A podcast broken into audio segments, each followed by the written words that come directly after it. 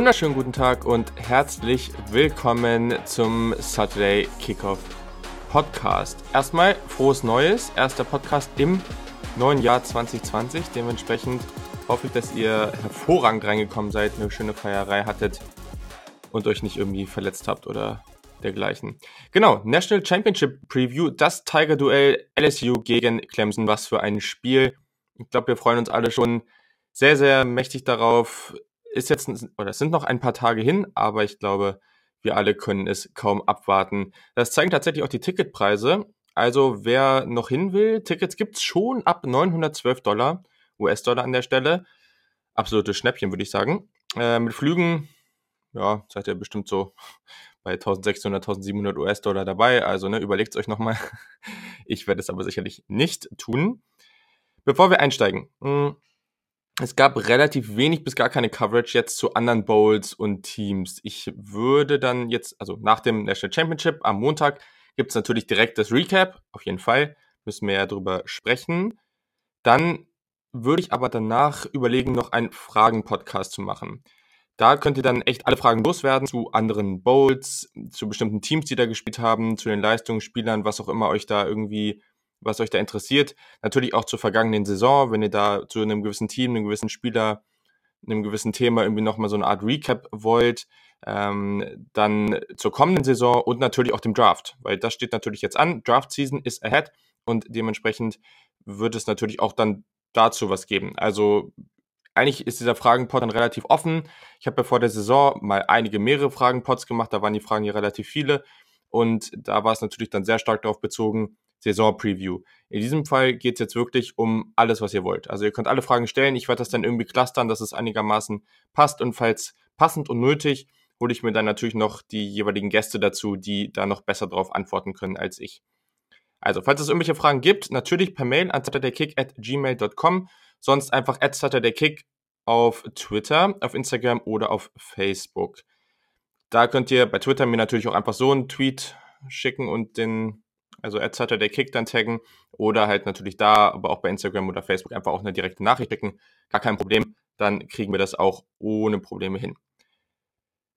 So, genau. Ich freue mich auf eure Themen. Aber dann nun jetzt auch zum Thema des Tages. Der ESPN Matchup Predictor hat tatsächlich Clemson vorne mit 55,9%. Ihr werdet aber natürlich gleich hören, wen wir vorne sehen. Wir, ja, ich habe Gäste und zwar mehrere in diesem Podcast. Ja, dieser Podcast ist etwas anders aufgebaut. Ich habe drei Gäste, James Wiebe, Luca Herrmann als Debütant und Peter Schindler. Neben kleineren anderen Themen die bei jedem Gast unterschiedlich sind. Zum Beispiel bei James müssen wir noch das Spiel mit den Bowl-Tipps auf, auflösen. Neben kleinen anderen Themen, genau, wird es dann natürlich die wichtigsten Takes zum Spiel geben. Also, was sind die Key-Matchups, die Sie sehen? Was sind irgendwie die größten und wichtigsten Aspekte, die dazu führen, dass Sie für das eine oder das andere Team tippen? Und am Ende natürlich noch der jeweilige Tipp von jeder einzelnen Person. Mein Tipp kommt dann am Ende. In diesem Sinne, viel Spaß!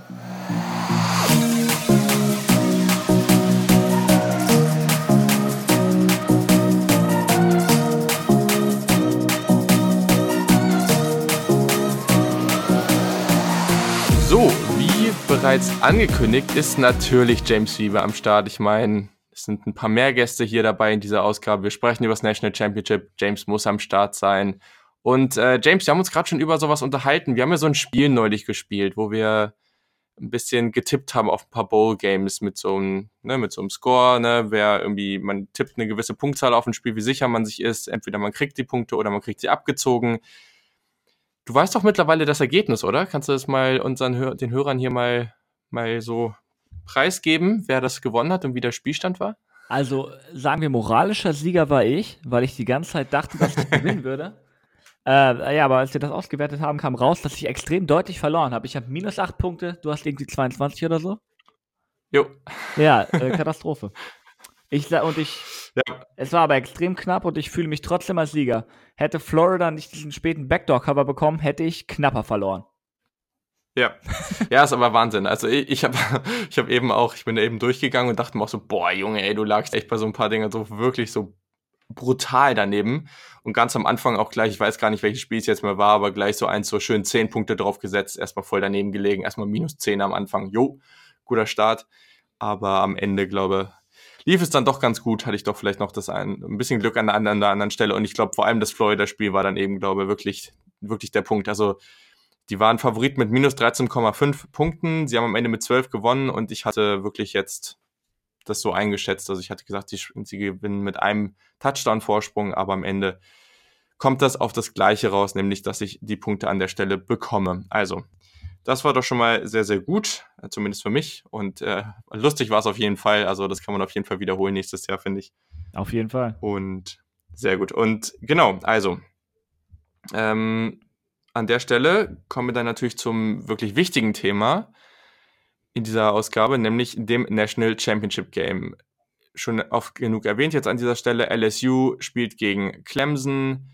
Du hast ja schon auch deinen Twitter-Namen, äh, um, hast ja schon umbenannt zu James V. Bo oder wie man das jetzt ausspricht, weiß ich gar nicht. Äh, ne? das, ihr, ihr, müsst das mal gucken, wenn, wenn ihr da noch nicht so das noch nicht so genau kennt, wie LSU das oft macht, dass sie oft hinten Burrow, Joe Burrow hat dann auch da, oft auch irgendwie so Burrow oder wie auch immer man das sagt, so dieses französischen, einen französischen Einfluss da hinten draufstehen, so. Hast du ja schon geändert. Also das heißt jetzt, dass du LSU klar vorne siehst und äh, jetzt großer LSU-Fan geworden bist. Also ich habe es eigentlich geändert, weil ich fand, dass es lustig aussah. Aber es trifft sich ganz gut zusammen, dass ich tatsächlich auch LSU hier vorne sehe, ja. Okay, was sind denn so die wichtigsten Gründe für dich, dass du LSU vorne siehst? Also zum einen natürlich die, die Performance in den Halbfinals oder wie die einzelnen Bowls nun mal heißen. Da hat LSU halt äh, einfach heftig rasiert. Ich glaube, das Spiel haben die allermeisten live gesehen, weil das zu einer erträglicheren Uhrzeit war gegen Oklahoma. Mhm. Ähm, wie, wie, viele Touchdowns hat Burrow in der ersten Hälfte gemacht? Sieben oder acht? Mindestens sieben. Ja, ja sieben. Es war, eine, es war eine absolut dominante Vorstellung und ähm, ich fand, es war fast noch nett von LSU, dass sie äh, Burrow nicht schon vor dem letzten Two-Minute-Drive in der ersten Halbzeit auf die Bank gesetzt haben, weil das Spiel ja. da schon gegessen war. Und ähm, es war äh, für, für einige Minuten äh, im ersten Quarter sah es vielleicht noch so aus, als könnte Oklahoma mithalten. Ähm, LSU hat ja diesen einen Touchdown erzielt und dann wirkt es auf einmal doch noch so, als ob es möglicherweise knapp bleiben könnte, was im Endeffekt überhaupt gar nicht der Fall war. Ähm, das, das, war eine von vorne bis hinten extrem dominante Vorstellung, in der auch die Defense von LSU deutlich besser gespielt hat, als wir das so über die äh, letzten Spiele gesehen hatten.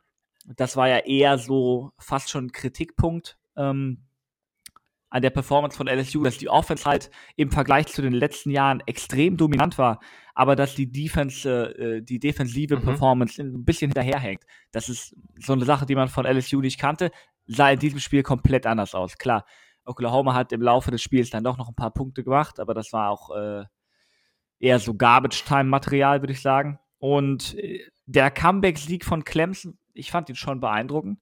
Kannst du absolut nicht gegen sagen, aber ich hatte irgendwie nie das Gefühl, dass wir jetzt so das deutlich bessere Team waren als Ohio State. Ich ähm, hatte vor dem Spiel auf Ohio State getippt. Ich fühle mich mit dem Tipp auch nicht besonders schlecht, einfach weil es im Endeffekt äh, so eine kleine Toinkos-Angelegenheit war.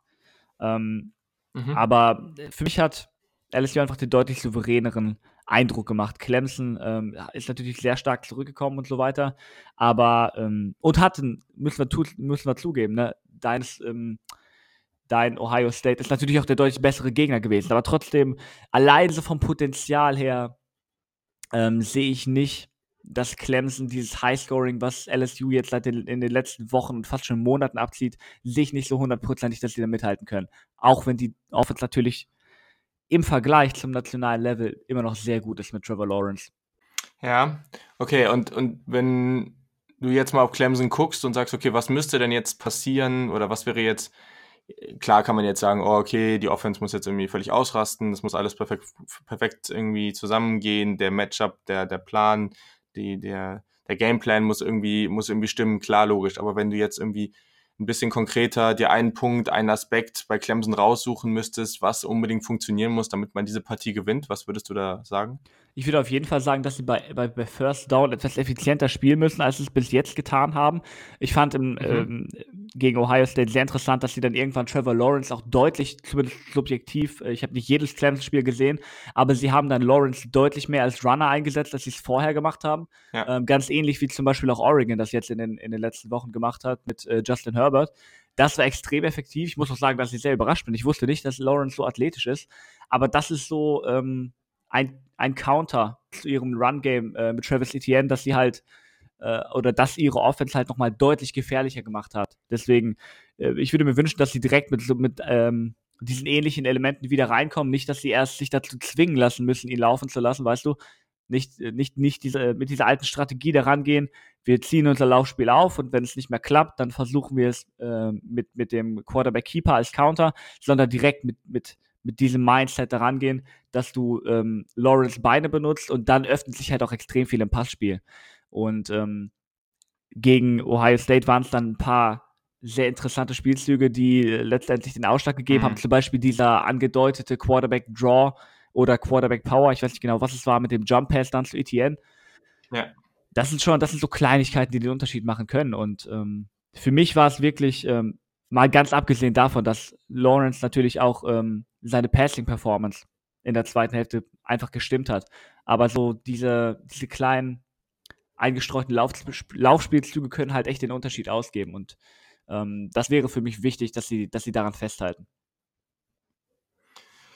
Jo, ich glaube, das ist auf jeden Fall sehr, sehr relevant an der Stelle. Und äh, ja, also man hat am Ende dann ja gesehen, dieses, das ganze Spiel war am Ende eigentlich ein Setup praktisch dafür, dass man dieses Play am Ende spielen kann. Also das war unglaublich gut gemacht und jeder, der es vorher noch nicht wusste, jetzt wissen es alle, wie schnell Trevor Lawrence eigentlich ist. Also der ist einfach davongezogen. Das muss man sich mal reinziehen. Also der ist einfach super relevant als Dual Threat Quarterback und der sieht halt nicht so aus. Das muss man eben auch.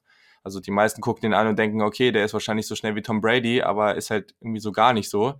Und daher auf jeden Fall ein sehr relevanter Teil. Ich glaube, defensiv kann man da auf jeden Fall auch noch gucken. Gerade, also wir haben jetzt hier zwei Offensive Lines, die eigentlich relativ gut aussehen, aber LSU ist da natürlich sehr, sehr also ist hervorragend aufgestellt und Burrow hatte da immer sehr viel Zeit. Da wird es natürlich auch sehr interessant, auf Isaiah Simmons und Co. zu gucken, wie sie da eben wieder Druck ausüben können. Hatten es gegen Ohio State jetzt, erste Halbzeit hat Ohio State das, das Spiel wirklich kontrolliert, zweite Halbzeit ging, hat Brent Venables dann wirklich auch seine Strategie mehr umsetzen können und wirklich klar das Ruder rumreißen können. Wie sieht das gegen LSU aus? Was passiert auch, ne? Das ist auch genau der gleiche Punkt. Was passiert, wenn Ohio State hatte eine dominante erste Halbzeit, die haben aber keine Touchdowns oder nicht genügend Touchdowns erzielen können, nur 16-0 geführt in Anführungszeichen. Was passiert, wenn du so gegen LSU startest? Die Wahrscheinlichkeit ist relativ hoch, dass du dann gleich irgendwie 30-0 hinten liegst oder sowas, ne? Weil die eben da nicht so große Probleme bisher hatten. Also das darf dir dann an der Stelle natürlich nicht passieren. Ja, du, du musst dann besonders auch, das war auch so ein bisschen das Problem an Ohio State's Performance. Du hast dann letztendlich aus den Possessions zu wenig rausgeholt. Meiner Meinung nach ja, auch, weil genau. du etwa einfach nicht, nicht aggressiv genug in den Keyspots warst. Ne, wenn du in, in, so einem Spiel, in so einer Situation, wenn du immer wieder Drives aufziehst, die dann irgendwo um nirgendwo enden, dann musst du halt auch irgendwo bereit sein, dann mal Risiko zu gehen für, ne, mal einen Fourth Down zu versuchen. Einfach, ja. du, weil du gewinnst keine Spiele, indem du versuchst, nicht zu verlieren. Und das ist halt so die Strategie, also das Mindset, das habe ich bei LSU schon das ganze Jahr beobachtet. Und ich glaube, dass das, also mangelnde Aggressivität, sollte nicht das Problem bei denen sein. Da sind wir wieder bei We Win to Play the Game. Und in dem Sinne, äh, hast du noch einen, hast du noch einen genauen Tipp oder Lass mich überlegen. Wie sieht es da bei dir aus? Äh, 30-20 für LSU. 30 zu 20. Schönes, rundes Ergebnis. Okay, also 10 Punkte Vorsprung für LSU, dann doch relativ eindeutig an der Stelle. Ich glaube, für ein National Championship Game, gerade wenn wir zwei Teams von diesem Kaliber hier stehen haben, zwei Teams, die ungeschlagen sind, das hat man so ja nicht besonders häufig und daher glaube, wäre das für mich persönlich schon irgendwo auch eine Überraschung, wenn es so deutlich wäre, aber Gleichzeitig kann das gegen LSU auch schnell gehen. Das haben wir jetzt schon mehrfach gesehen. Also, das war eine ganz kurze Runde mit James Wiebe. Vielen, vielen Dank, dass du am Start warst. Gerne, bis die Tage.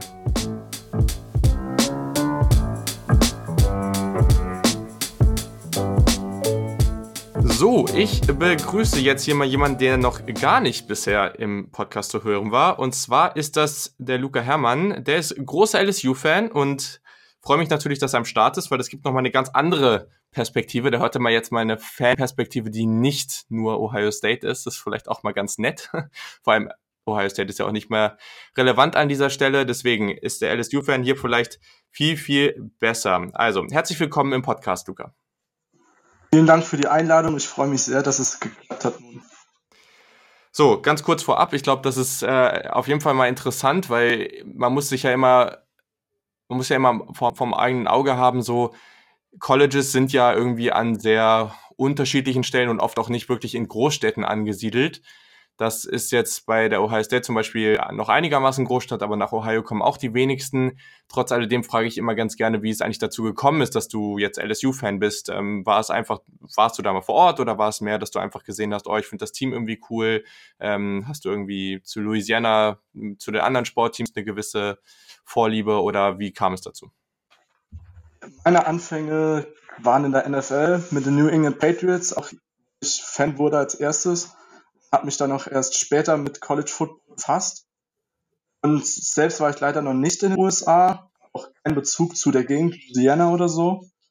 Aber als es dann mhm. losging, ähm, als ich mich mit College Football beschäftigt habe, hat einfach diese Defense LSU Tigers Anfang der 2010er Jahre so viel Spaß gemacht zuzuschauen. Hatten jedes Jahr ihre Playmaker. Es war einfach spannend. Also es hat so viel Spaß gemacht, denen zuzuschauen. Ja, normalerweise schaut man immer lieber die Offense.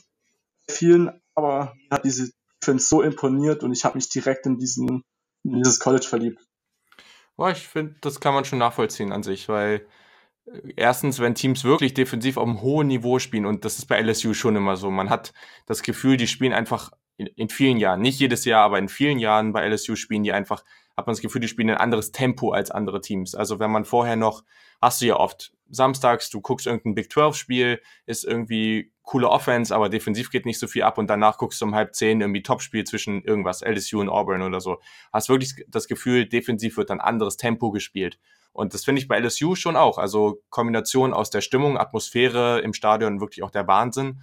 Und äh, dann eben diese Defensiven, die Spieler, die in den letzten Jahren da rausgekommen sind. Also äh, ich als Jets-Fan mit Jamal Adams ist natürlich irgendwie auch äh, verdammt cool oder ne, Patrick Peterson und Co. Also äh, wirklich, wirklich eine tolle Reihe an Spielern. Da ist es absolut gerechtfertigt, dass wir uns da gern, dass wir uns da immer wieder betteln dürfen, wer jetzt DBU ist. Ähm, wobei ich noch immer auf Ohio State Seite bin, aber ich kann auch verstehen, wenn man da LSU vorne sieht.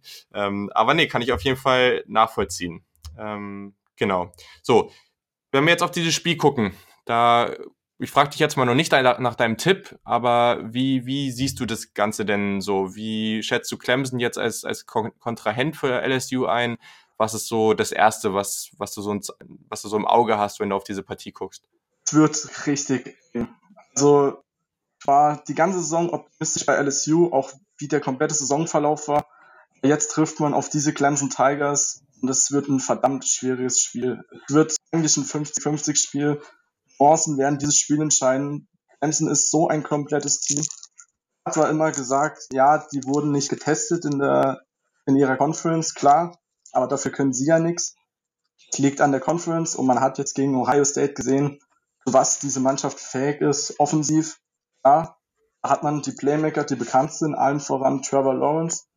Man hat auch gesehen im Halbfinale, dass sie auch defensiv standhalten können. Gerade, dass sie Ohio State am Anfang immer wieder kurz vor der Endzone gestoppt haben, dass Ohio State dadurch in der ersten Halbzeit eben nicht entscheidend davonziehen konnte.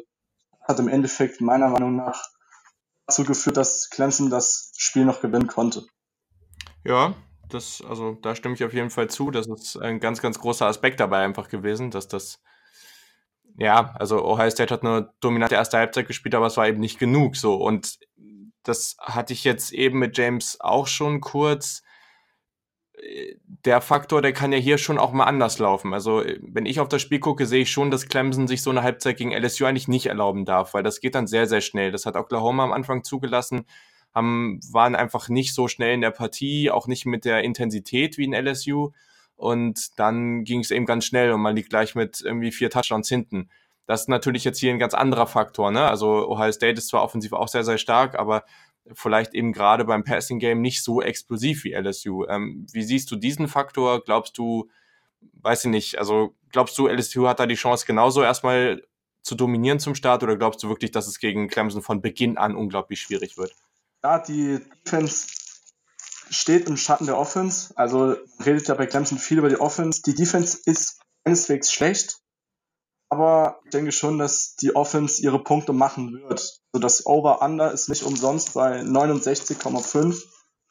Und ich denke, dass LSU zu Punkten kommen wird. Mhm. Die Frage wird halt dann sein, kann Trevor Lawrence seine Offense gegen die Defense der Tigers genug Punkte machen, um halt mithalten zu können, weil denke, es wird ein Shootout. Da bin ich mir relativ sicher. Okay, ja, und das ist ja interessant, ne? Weil, also das haben wir in der letzten, in der Preview-Ausgabe zu Clemson Ohio State ja auch schon gesagt mit, mit dem Jan Wegwert. Da hieß es, oder da war dann mein Tag und da hat er mir dann ja auch zugestimmt, wenn ein Team dann deutlich gewinnen sollte, dann wäre es Clemson. Und hier, glaube ich, ist es ja fast andersrum. Also gerade wenn man jetzt das Spiel gesehen hat, Ohio State konnte ja defensiv schon was gegen Clemson ausrichten. Das war ja jetzt kein, das war jetzt absolut kein Shootout, das Spiel.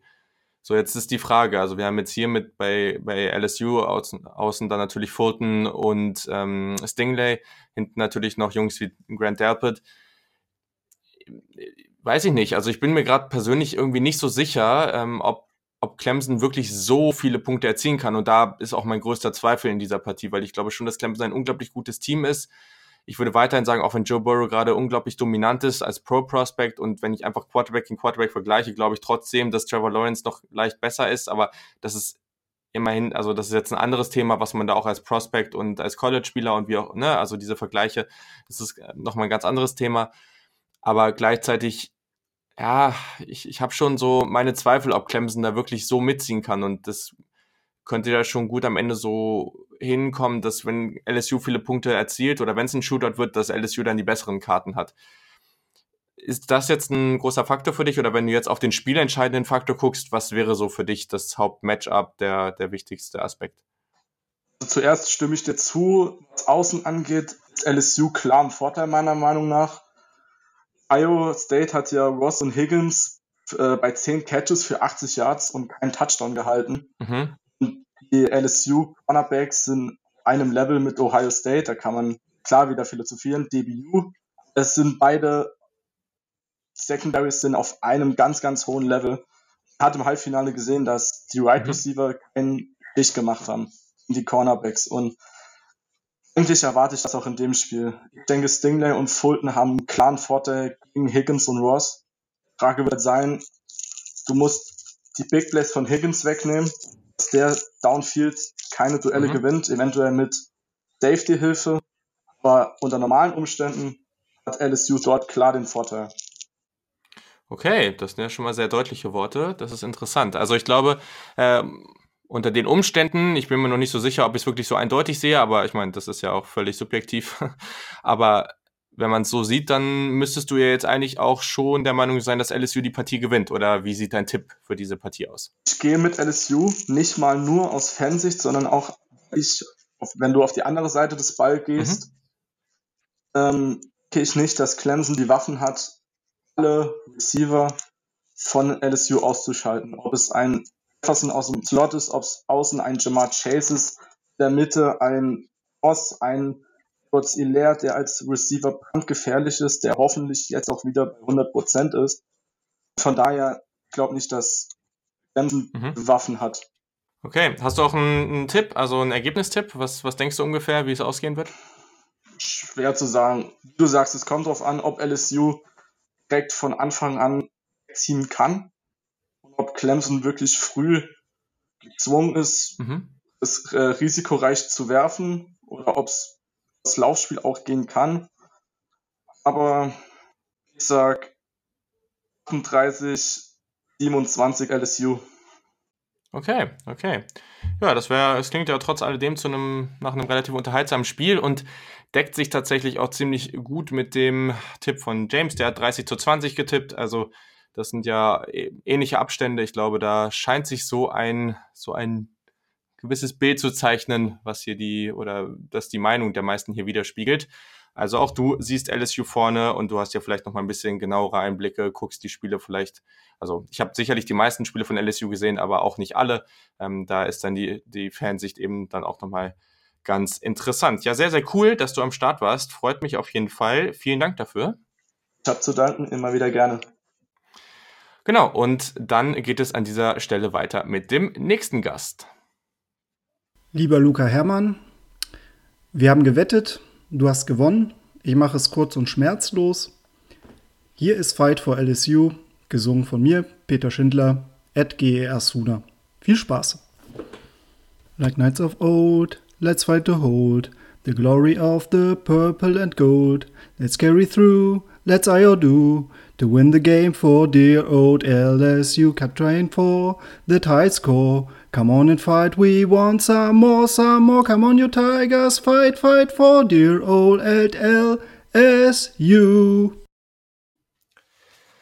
So, und nachdem wir gerade schon seinen liebevollen und wunderbaren Gesang hören durften, nachdem er die Wette und zwar mit dem Luca Hermann verloren hat, der jetzt gerade eben hier im Podcast zu Gast war, das ist ein, also das ganze Ding, es passt wirklich unglaublich gut zusammen, hätte man nicht besser skripten können.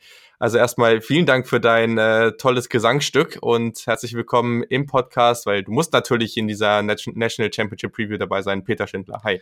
Ja, moin. Ja, ich, äh, ich hoffe, ich habe euren Ohren nicht zu viel Schmerzen bereitet. Äh, nee, aber eine verlorene Wette ist eine verlorene Wette und da ist das selbstverständlich, dass man dann auch entsprechend ähm, singt, wenn man eingewilligt hat. Und ähm, ja, so ist es dann halt. Das ist richtig. Aber ich, also ich muss sagen, äh, erstmal, nachdem du mir das ja geschickt hast, war ja dein erster Satz ungefähr ein neuer Vorsatz fürs, äh, für 2020, keine Wetten mehr. Das ja, kann ich nachvollziehen. Ja. ähm, aber ich muss sagen, also ich habe es vor ein paar Tagen bekommen, mir dann gleich mal angehört und ich bin doch positiv überrascht. Ich habe es mir schlimmer vorgestellt. Na, immerhin. Also ich, äh, also mein, mein Ziel war es ja, dass, dass du dann ja im Grunde, wenn du deine, deine, deine Podcast-Evaluation am Ende der, der Saison machst, dass du dann nicht sagst, so, äh, sowas, also das wäre halt ein Minuspunkt gewesen. Nee, alles gut. Also ähm, ich habe ein bisschen geübt und ähm, ich hoffe, es ist dann auch nicht ganz so schlimm geworden. Ja, es war sehr sauber alles. Also äh, das, das Üben hat man gemerkt. Also sehr, sehr gut. Also, aber genau, kommen wir jetzt mal zu den, äh, zu den wichtigen Themen hier an dieser Stelle. Und zwar hatte ich bei dir gedacht, dass wir vorher nochmal, bevor wir über die Championship reden, nochmal ein ganz kurzes anderes Thema einschieben. Und zwar hatte ich das ja schon mal gesagt, dass wir vielleicht an der einen oder anderen Stelle nochmal kurz oder schon mal so einen kleinen Outlook geben werden für die Teams, die jetzt ausgeschieden sind. Bei dir macht das mit Oklahoma natürlich ganz, ganz viel Sinn. Du als sehr großer Fan, die Sooners jetzt relativ deutlich gegen LSU im Halbfinale ausgeschieden. Und ja, jetzt ist ja eigentlich schon die Zeit, um in die Vorbereitung für 2020 zu gehen. Natürlich ist die Saison leider noch lange hin. Mhm. Aber klar, wenn wir jetzt mal drauf gucken, Jalen Hurts ist weg. Natürlich ist auch CD Lamb in den Draft gegangen. Kenneth Murray ist die gleiche Geschichte. Also sind natürlich jetzt schon viele Leader im Team, die dem Team jetzt oder die den Sooners jetzt fehlen werden. Das muss man ganz klar so sagen. Aber dennoch, wie fühlst du dich mit dem Team für 2020? Glaubst du, das wird jetzt ein deutlicher Schritt zurück? Glaubst du, man wird auf dem gleichen Level bleiben? Wird man vielleicht sogar besser? Wo siehst du die Sooners fürs nächste Jahr? Ja, ähm, ist ja im Grunde so, wenn man so eine harte Niederlage einstecken musste, dann ähm, geht man dann natürlich aus der Saison, dass man sich denkt, okay, hm, wie wird es denn jetzt? Ne? Man ist dann doch im Allgemeinen ein bisschen skeptischer. Und ich könnte mir vorstellen, dass das kommende Jahr äh, eventuell sogar ein gewisses Übergangsjahr sein könnte. Ähm, für Sunas Verhältnisse dann wahrscheinlich dann eher so in dem Bereich, dass man gucken muss. Ähm, also mit Sicherheit wird man halt auch mit um die Big 12 spielen. Da mache ich mir ehrlich gesagt wenig Sorgen. Ähm, aber ich könnte mir vorstellen, dass man vielleicht dann doch schauen muss, ob es denn realistisch ist, dass das Anpeilen der Playoffs auch möglich wäre. Ähm, ich sag mal, man wird halt mit Spencer Rattler aller Voraussicht nach einen Sophomore Quarterback bekommen. Man hat dann Wide Receiving Core, was vergleichsweise jung ist. Äh, viele Sophomores dabei. Auch die Defense wird halt im Grunde einiges umschaffeln müssen. Kenneth Murray hattest du ja auch angesprochen. Es kommen viele neue Gesichter nach. Es ist eine relativ große Klasse, die äh, diesmal rekrutiert wurde. Ähm, es kommen relativ viele gute Talente dabei dazu. Ähm, ja, ich glaube, ich glaube persönlich, dass, ähm, dass man in der Back 12 mithalten werden kann, aber ob es halt wieder in Richtung Playoffs geht, da bin ich momentan noch so ein bisschen skeptisch. Ich freue mich aber sehr auf, auf Spencer Rattler. Ich glaube, dass das Passspiel wieder einen relativ großen Stellenwert unter ihnen bekommen wird und ähm, ja, hoffe, dass er auf jeden Fall die Möglichkeit bekommen wird, dann noch den Starterjob zu bekommen. Mhm. Ich finde es ganz interessant, weil ich würde jetzt mal sagen, dass man schon gewisse Parallelen ziehen kann zwischen Ohio State und Oklahoma, auch wenn man klar sagen muss, Ohio State ist vielleicht auf einem etwas höheren Level, einfach dadurch, dass die Offense mit Spielern wie Justin Fields und Olave und Co. Äh, schon etwas mehr Erfahrung hat. Aber es ist in dem Sinne eine Parallele, dass beide Teams einen deutlichen Schritt vom letzten Jahr in, in, in 2019, also von 2018 zu 2019 gemacht haben, defensiv. Beide haben sich deutlich verbessert und beide mhm. verlieren jetzt defensiv aber wieder relativ viel. Und jetzt ist es, glaube ich, sehr, sehr gespannt und ein ganz großer Aspekt für beide Teams, ein relevanter Faktor, ob man das einigermaßen nur halten kann. Also es geht jetzt nicht darum, dass bei Ohio State, dass man jetzt irgendwie Top 5 bleiben muss oder so, aber zumindest, dass beide Teams mal solide bleiben in der Defense, weil dann gibt ja. man sich eben die Chance. Ich glaube, das wird ganz relevant. Und dann, also hast du ja jetzt auch schon was zu gesagt, glaube Rattler und, und die Receiver. Wenn Rattler jetzt ein, ich sag jetzt mal irgendwie, ein Bo Nix-mäßiges Jahr spielt und, äh, und die Receiver sich noch nicht so ganz durchsetzen können, dann kann das tatsächlich erstmal ein klarer Rückschritt werden. Aber gleichzeitig ist Rattler auch so eine Wildcard. Also das ist so ein talentierter Spieler, bei dem könnte ich mir irgendwie auch glatt vorstellen, dass der, das ist jetzt auch ein bisschen übertrieben. Ich will es jetzt auch nicht gleich zu überspitzen, den Hype gleich zu sehr rausholen, aber es gab immer wieder Spieler, die eben in ihrem ersten Jahr gleich irgendwie Heisman-mäßige Saisons gespielt haben. Wie gesagt, ich will jetzt hier nicht gleich übertreiben, aber Spencer Rattler vom Format und in dieser Offense könnte ich mir schon vorstellen, dass das einer dieser Spieler sein könnte. Wie gesagt, die Chance ist sicherlich eher 20 Prozent als 80 Prozent, dass das am Ende passiert.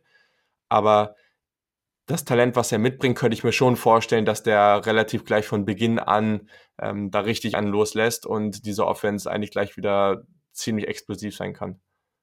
Ja, er spielt ja auch nicht in der SEC, ne? Das muss man auch dazu noch sagen. Ja, also genau. ich glaube, in mhm. der Big 12 ähm, kommt ihm das auch, glaube ich, sehr entgegen, dass, äh, dass natürlich jetzt nicht die, die, die Monster-Athleten ähm, in den Secondaries äh, spielen. Dass jetzt auch der Pass Rush, ähm, also vielleicht jetzt mal von, von einigen Ausnahmen abgesehen, so massiv ist, wie es jetzt beispielsweise in der SEC der Fall ist. Ich kann mir sehr gut vorstellen, dass ähm, Bill Biedenbow wieder eine super O-Line für Oklahoma äh, aufstellen wird. Also da mache ich mir wirklich am wenigsten Sorgen. Mhm. Und wie gesagt, der Supporting Cast ist da. Ich glaube, dass die Bedingungen für ihn super sind. Er hat jetzt ein Jahr gehabt, um das System zu lernen. Ähm, er hat ja schon Ansätze gezeigt, auch noch im ähm, Peach Bowl gegen LSU. Mhm. Insofern bin ich da sehr optimistisch, dass, das, ähm, dass er da sehr gute Voraussetzungen haben wird. Okay, sehr, sehr gut.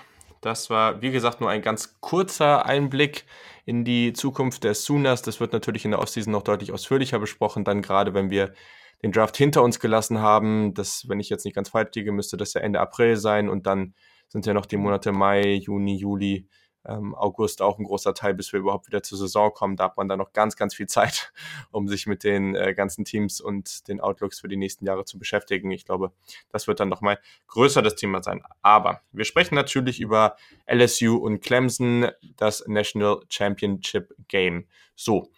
Genau wie die anderen frage ich dich auch, was ist so der eine Faktor, das eine Matchup, was du für dich jetzt ganz klar rauspicken würdest, um zu schauen, okay, darauf kommt es an das ist vielleicht der größte Punkt, wovon ich es abhängig mache, dass ich das eine oder das andere Team tippe. Also ich sag mal so, ähm, jetzt fragst du natürlich jemanden, der quasi von einem Zug überrollt wurde. und ähm, die Frage ist im Grunde so gestellt, wie würdest du diesen Zug dann aufhalten? Und da kann man, glaube ich, den Übergang zu schaffen zu dem Matchup. Und das ist halt ganz klar, wie stoppt man diese LSU-Offense? Mhm. Ähm, die laut Bill Connolly, ja, Experten von ESPN, äh, momentan so im 18. Gang fährt ähm, und immer wieder schafft, noch einen Gang höher zu schalten. Ähm, nee, Spaß beiseite. Also ich glaube, das wird die ganz große Herausforderung für Clemson sein. Also diese Offense tatsächlich irgendwie in den Griff zu bekommen. Ähm, sie zu stoppen ist unwahrscheinlich. Das hat bislang keiner geschafft und LSU hat gute Defenses gespielt.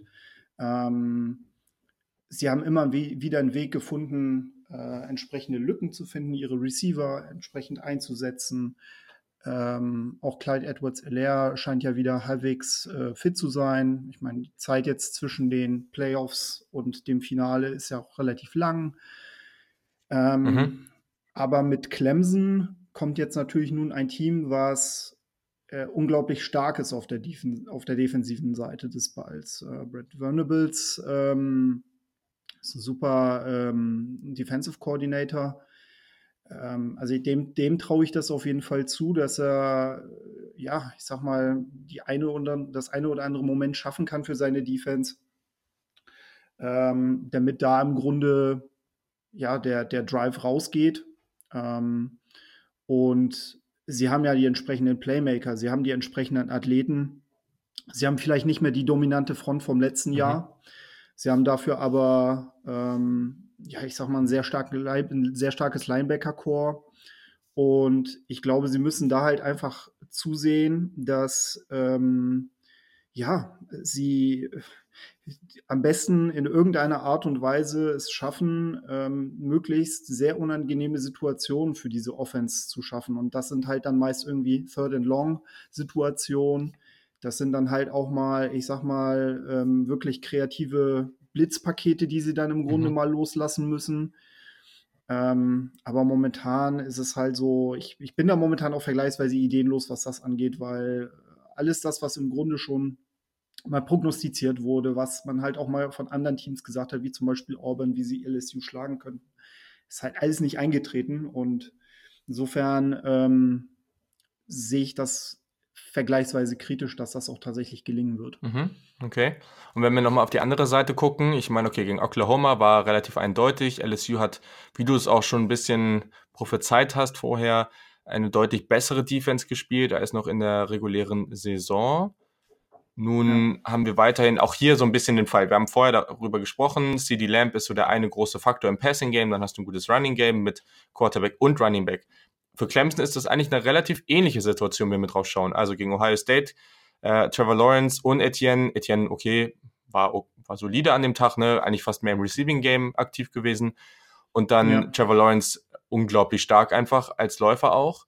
Und dann hast du auf den Außenbahnen, klar hast du so ein paar andere äh, Spieler, gerade so, weiß nicht, Overton und Co., die haben auch nochmal das ein und andere wichtige Play gemacht, aber am Ende sind es T. Higgins und Justin Ross. Also auch eher nicht wie LSU eine Armada an Spielern, sondern wirklich zwei Spieler, auf die man sich fokussieren muss. Was denkst du, wie es da aussieht? Glaubst du, dass man da ähnliche Probleme wie Oklahoma haben wird oder dass man da dann doch irgendwie nochmal mehr gegen diese Defense ausrichten kann? Ja, also ich glaube, da brauchen wir nicht, nicht groß drum rumreden, dass äh, Trevor Lawrence der wesentlich bessere ähm, Quarterback ist im Vergleich zu Jalen Hurts, also der komplettere Quarterback. Und ähm, die Tatsache, dass er jetzt auch beispielsweise diese über 250 Passing Yards hatte gegen Ohio State und über 100 Rushing Yards, spricht ja auch für sich. Ne? Also ich meine, das mhm. ist ja auch ein Monster von einem Mann. Und der ist aber auch wieselflink, ne? Also der, der kann ja dann auch mal loslaufen. Und ähm, das ist dann halt auch nicht so, dass er in irgendeiner Art und Weise passtechnisch limitiert ist. Hinzu mhm. kommt ja dann auch noch, dass er dann auch noch mal mehr Waffen äh, zu, zum Einsatz bekommen hat als, als jetzt ähm, Jane Hurts, also hier T. Higgins, äh, Justin Ross, das sind ja wirklich Bombast-Receiver. Ne? Ja. Und ähm, da kann ich mir auf jeden Fall vorstellen, da kann ich mir auf jeden Fall vorstellen, dass das ähm, ja, also da kann ich mir tatsächlich mal einen richtigen Shootout vorstellen, okay. ähm, wo dann halt auch Clemson mitgehen kann und dass es halt nicht so ist wie bei Oklahoma, dass es halt irgendwie nach den ersten zwei Drives vielleicht noch ausgeglichen aussieht und dann LSU wegzieht. Also die sieben Touchdowns hm. von Joe Burrow in der ersten Halbzeit wird es jetzt wahrscheinlich nicht geben. Ähm, ich kann mir aber auch durchaus vorstellen, dass ähm, dass Clemson halt im Grunde ja, äh, auch das Heil jetzt auch wirklich in der Offensive suchen wird und versuchen wird dann auch entsprechend diese Schwachstellen der LSU-Defense, die es ja dann durchaus in der regulären Saison gab, dann auch nochmal in diesem Spiel ähm, tatsächlich nochmal aufzuzeigen. Ähm, man muss dazu aber auch sagen, äh, ich, ja, ist ein bisschen, ist ein bisschen bitter, weil ich glaube, also streng, also ich glaube persönlich, dass Ohio State tatsächlich die besseren Karten hätte ähm, in dem Spiel. Mm. Aber gut, das ist dann das dann auch nochmal ja. ein anderes Thema. Ja, also ich, äh, ich glaube einfach, dass, äh, genau, also ich glaube einfach, dass, dass man dennoch auf Clemsons Seite mh, mm, Travis Etienne ähm, auch einer sehr guten O-Line im Übrigen. Das mhm. muss man auch nochmal ja. erwähnen. Vielleicht die beste O-Line unter Dabo Sweeney überhaupt. Ähm, dass man da durchaus gute Karten hat, ähm, offensiv auch mitzuhalten. Klar. Okay, also das zeichnet ja schon mal relativ klares Bild. Eine Frage habe ich jetzt noch und die kannst du auch ganz kurz beantworten, einfach weil du es gerade so gesagt hast. Ohio State hat es relativ gut hinbekommen, Higgins und Ross aus dem Spiel zu nehmen, sind natürlich defensiv gerade in der Secondary auch sehr, sehr stark besetzt. Äh, das gleiche kann man jetzt aber auch über LSU sagen. Wie wäre deine Einschätzung? Welche Secondary gerade jetzt auch, wo man sie jetzt beide eigentlich ganz gut sehen konnte in den letzten beiden Partien, wen würdest du da grundsätzlich jetzt vorne sehen, damit man vielleicht auch besser einschätzen kann, Mhm. Ob Trevor Lawrence da jetzt eine, vielleicht sogar eine bessere Chance ähm, hat, als gegen Ohio State offensiv auch im Passing Game was rauszuhauen. Ja. ja. vermutlich, vermutlich sehe ich da tatsächlich die Secondary der Tigers noch ein bisschen weiter okay. vorne, weil sie halt einfach dann doch mehr Waffen, mehr Waffen im, im, also weil die LSU Tigers halt einfach auch mehr Waffen dann im Grunde auch haben. Ähm, ja, sie sind jetzt auch wieder fit. Ähm, das, das kommt ja auch noch hinzu. Ähm, also ich glaube, ein Shootout wird LS, würde LSU gewinnen, es sei denn, es kommt halt ganz freakig und ähm, es kommen halt irgendwelche kuriosen Turnover zustande. Aber nichtsdestotrotz, wobei ich da auch ganz klar sagen muss, ich glaube nicht, dass die Secondaries da jetzt das, der entscheidende Part des Spiels sein werden. Mhm. Also es kann sein, dass sie vielleicht mal eine spielentscheidende Szene haben werden, gar keine Frage, aber ich glaube nicht, dass es darauf hinauslaufen wird, dass es jetzt eine punktearme Partie sein wird. Ähm, und ähm, insofern, ja, wenn es hart auf hart kommt, sich aber tatsächlich LSU noch mal ein Stück weit vorne. Okay, dann fehlt nur noch dein Tipp, den wir jetzt hier an dieser Stelle unbedingt brauchen. Okay, also ich, ähm, Gut, also ich hatte es ja jetzt mehrfach ja. erwähnt. Ähm, viele Punkte. Also ich würde tatsächlich sagen, dass äh, LSU gewinnt. Ähm, ich sage jetzt mal einfach 42 zu 30. Okay. Ähm, genau, also es wird eine interessante Partie werden und ich glaube auch, dass äh, aber im Endeffekt äh, es dann noch nicht so knapp wird, wie es vielleicht der eine oder andere denkt. Ich kenne jetzt ehrlich gesagt die Bettingline nicht momentan. Ähm, ich weiß nicht, wie der Spread momentan steht, aber ja, ich glaube, so ein bis zwei Touchdowns Unterschied ist, ist realistisch. Okay, ja, also kann ich dir natürlich sagen, weil ich top vorbereitet bin, beziehungsweise einfach gerade schnell geguckt habe. genau, LSU ist ein 5,5 Punkte Favorit. Ja, okay. Ja, ja, okay, alles klar. Ja, also dann würde ich tatsächlich mit LSU gehen. Ähm, 69,5 mhm. ist das Over-Under, was ich jetzt hier gerade sehe. Ja, das da kann ich mir vorstellen, dass das, dass das auch drüber geht. Okay. Nicht unwahrscheinlich. Ja, ganz interessant, weil sich das jetzt echt hier durch die Ausgabe zieht, dass wir wirklich so diesen 10 oder Punkte Vorsprung knapp oder bei dir ein bisschen mehr ähm, für, für LSU sehen. Das haben wir jetzt bisher alle gesagt. Also ganz interessant an dieser Stelle. Aber genau, wir werden es wir werden's sehen. Hoffentlich bleibt es zumindest für eine lange mhm. Zeit spannend. Aber ich glaube, auch was du jetzt beschrieben hast, können wir auf jeden Fall sagen, dass wir eine sehr, sehr spannende Partie da vor uns haben und wir uns auf jeden Fall darauf freuen. Auch wenn es für unsere beiden Teams leider nicht gereicht hat. Ja. Genau, also. Genau. In diesem Sinne äh, hoffen wir auf ein besseres 2020, ne, da das ja jetzt auch äh, dann die erste Ausgabe im neuen Jahr ist und dir vielen Dank, dass du mal wieder dabei warst. Vielen Dank für deine Expertise.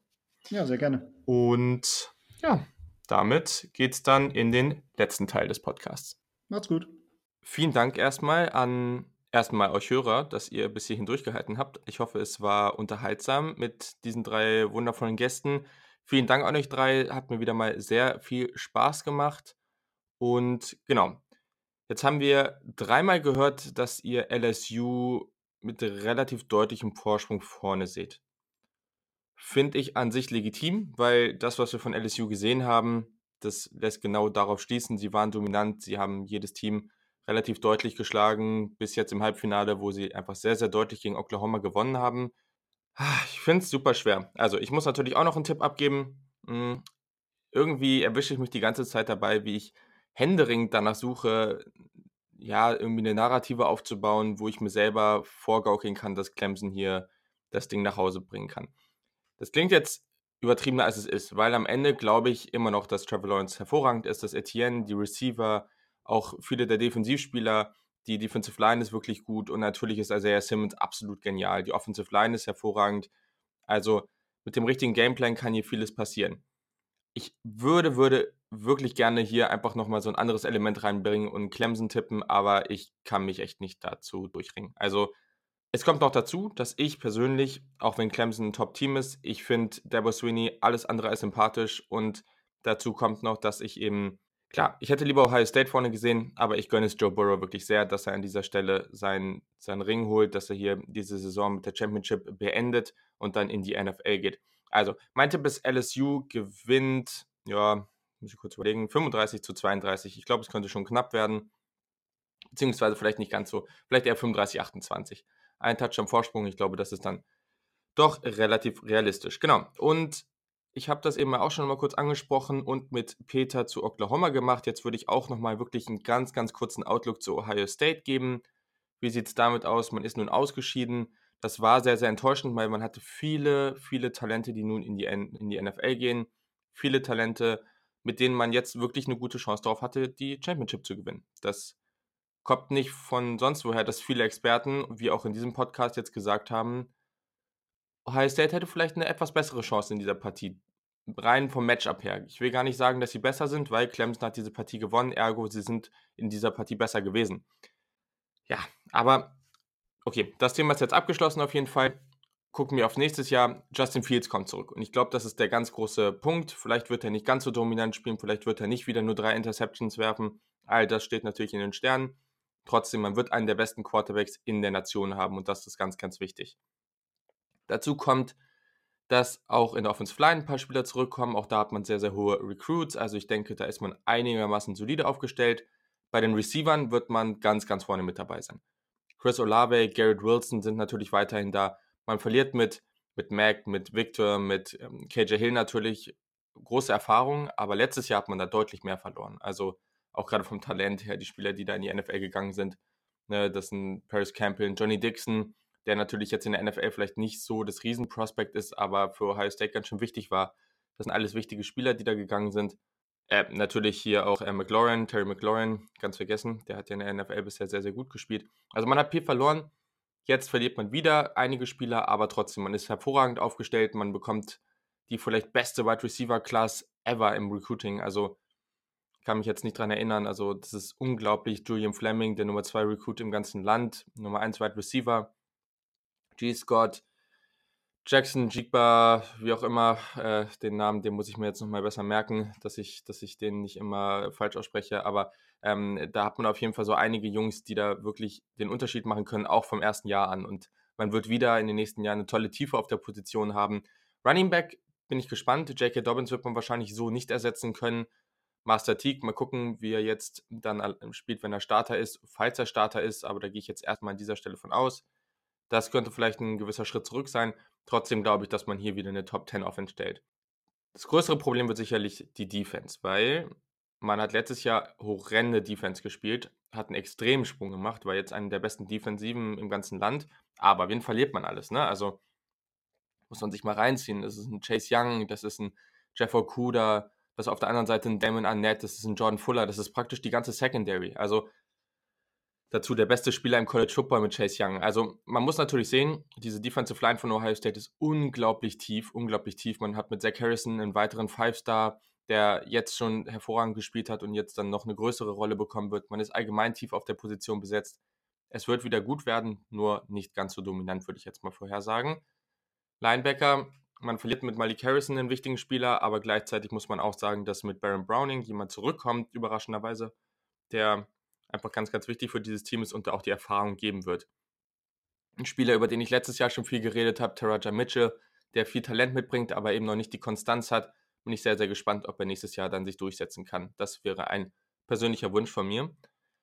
In der Secondary, da ja, finde ich es jetzt gerade noch schwierig, da wirklich was vorauszusagen. Also Sean Wade kommt zurück, der Richard Sophomore, der hätte jetzt in die NFL gehen können, wäre wahrscheinlich sogar ein First-Round-Pick geworden, aber noch ein weiteres dominantes Jahr und er könnte wirklich ganz, ganz weit oben gedraftet werden nächstes Jahr. Also hervorragender Spieler, das ist wirklich ganz, ganz wichtig. Natürlich jetzt im Halbfinale durch das Targeting rausgeflogen, aber am Ende wirklich ein toller Spieler, den ich auch wirklich sehr, sehr schätze. Dann dazu ein Amir Reap hat hier und da mal wieder sehr gut gespielt. Mal gucken, wie er jetzt dann mit etwas mehr Entwicklung und jetzt auch etwas Spielzeit dann nächstes Jahr in einer wahrscheinlich größeren Rolle auftrumpfen wird. Und dann muss man gucken, wie das Ganze jetzt wird. Aber letztes Jahr ist man reingegangen, klar, Damon Annette wusste man nicht oder hatte man und ich auch nicht erwartet, dass er so gut wird. Man hatte aber mit Jeff Okuda von Anfang an und auch Jordan Fuller tolle Spieler, wo man klar wusste, yo, die werden dann einen Unterschied machen. Und das finde ich gerade noch schwierig zu identifizieren. Deswegen würde ich schon eher mal sagen, dass die Defensive einen Schritt zurück macht. Am Ende kommt es aber auf die Offense an, weil die so, so gut ist, dass die Ohio State wieder ins Playoff tragen kann. Kann. Ich glaube, ja, wir haben vor diesem Jahr auch Ohio State deutlich schwächer eingeschätzt oder viele haben Ohio State schwächer eingeschätzt, als sie es wirklich waren. Deswegen mal gucken. Aber ich würde jetzt erstmal einen kleinen Rückschritt erwarten. Aber wie gesagt, am Ende hängt es oder hängt vieles zumindest immer vom Quarterback ab. Und wenn Justin Fields sein, sein Spiel nochmal ein bisschen verbessern kann, dann wer weiß, wo es wirklich hingeht. Wir sehen das ja bei so einigen Teams, was der Quarterback da ausmachen kann. Siehe Trevor Lawrence oder natürlich Joe Burrow. So, das war's natürlich jetzt dann auch mit dieser Ausgabe. War auch lang genug. Ähm, Schlusswort habe ich eigentlich jetzt gar nicht mehr so viel. Genau. Schreibt mir gerne gleich auf dem Kanal eurer Wahl eure Fragen. Ähm, ich verspreche euch echt, dass ich jede einzelne beantworten werde. Mal gucken, ob genug von dem Podcast zusammenkommt. Vor der Saison gab es sehr, sehr viele. Mal gucken, ob ihr jetzt genug Fragen habt. Wenn nicht, dann antworte ich euch einfach individuell. Aber natürlich haut eure Fragen raus. Da ist nichts, was ihr nicht irgendwie loswerden könnt. Also keine Angst haben, hier irgendwelche Fragen rauszuhauen. Ich hoffe, euch hat diese Form der Preview gefallen. Ich wünsche mir natürlich, dass wir ein knappes, aufregendes Spiel haben, was auch zu dieser tollen Saison passt. Denn, also ihr müsst es jetzt genießen. Es ist das letzte Mal, dass wir live College Football gucken können, bis die neue Saison dann im August wieder startet. Also, genießt es wirklich, gebt nochmal alles, drückt euren Teams die Daumen, falls sie noch dabei sind, falls nicht, habt einfach Spaß mit diesem National Championship Game und dann hören wir uns, wenn wir über das Spiel sprechen können im Recap. Bis dahin, habt eine schöne Woche und bis dann.